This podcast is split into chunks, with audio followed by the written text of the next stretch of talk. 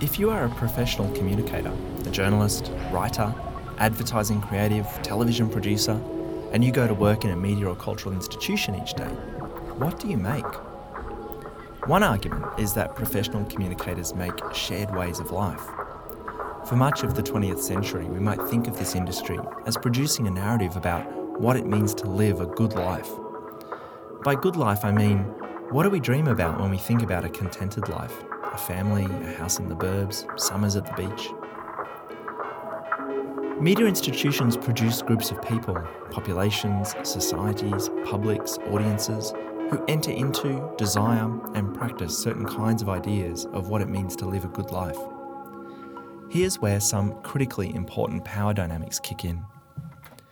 If you create collective identities around shared ideas of a desirable good life, then you need to have a system that can deliver on those promises.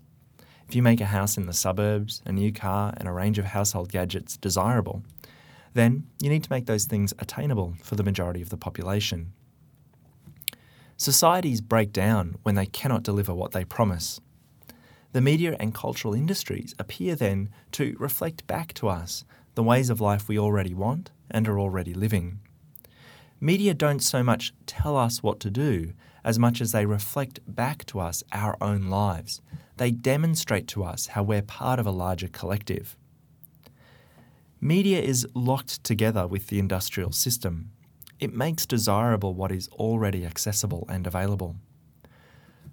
Go and check out 1950s Coca Cola advertisements. What these advertisements promise is the kind of society that 1950s mass society was delivering.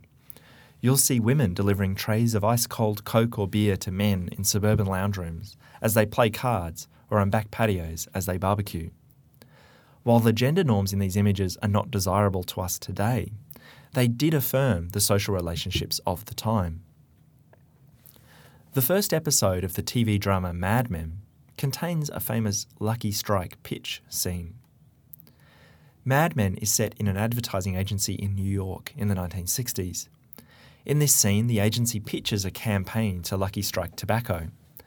The tobacco industry is concerned because they can no longer advertise cigarettes as a health product. We have six identical companies making six identical products. We can say anything we want. How do you make your cigarettes? I don't know. Shame on you. We breed insect repellent tobacco seeds, plant them in the North Carolina sunshine, grow it, cut it, cure it, toast it. Well, there you go. There you go.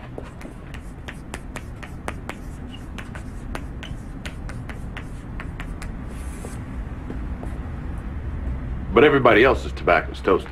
No, everybody else's tobacco is poisonous.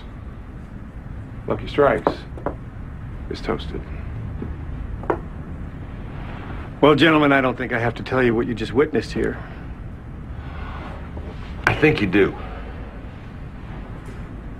Advertising is based on one thing happiness. And you know what happiness is? Happiness is the smell of a new car. It's freedom from fear. It's a billboard on the side of the road that screams with reassurance that whatever you're doing, it's okay. You are okay.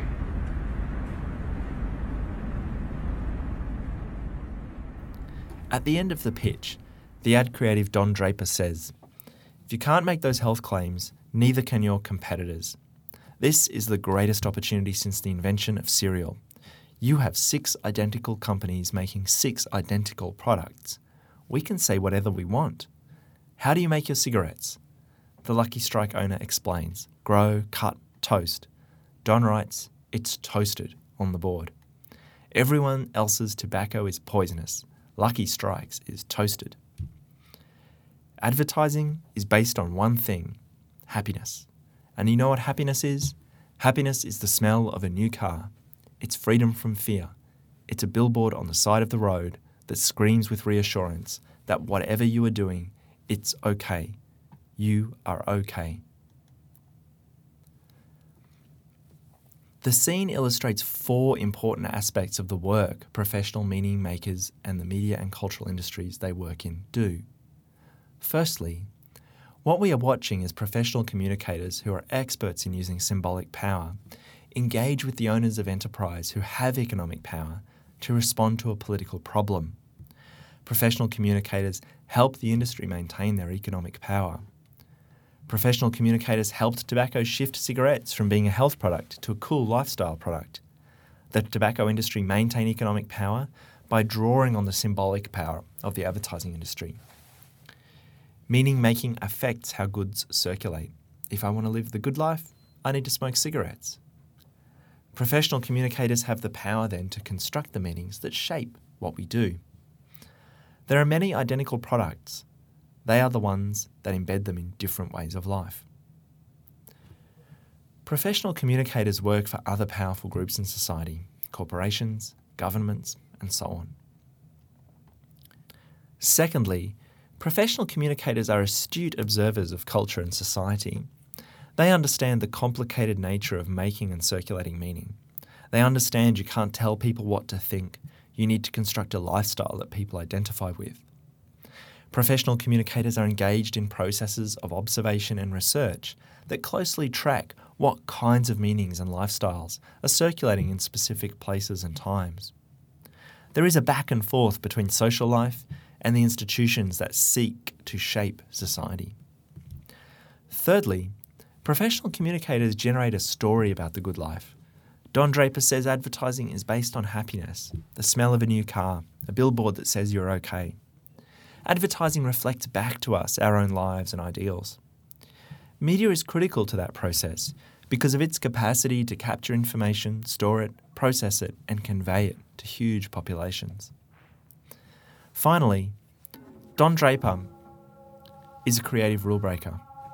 Creating meaning relies on granting meaning makers a degree of autonomy. Media organisations are characterised by the tensions, then, between creative impulses and strategic imperatives. This is the creative tension at the heart of meaning making in media institutions.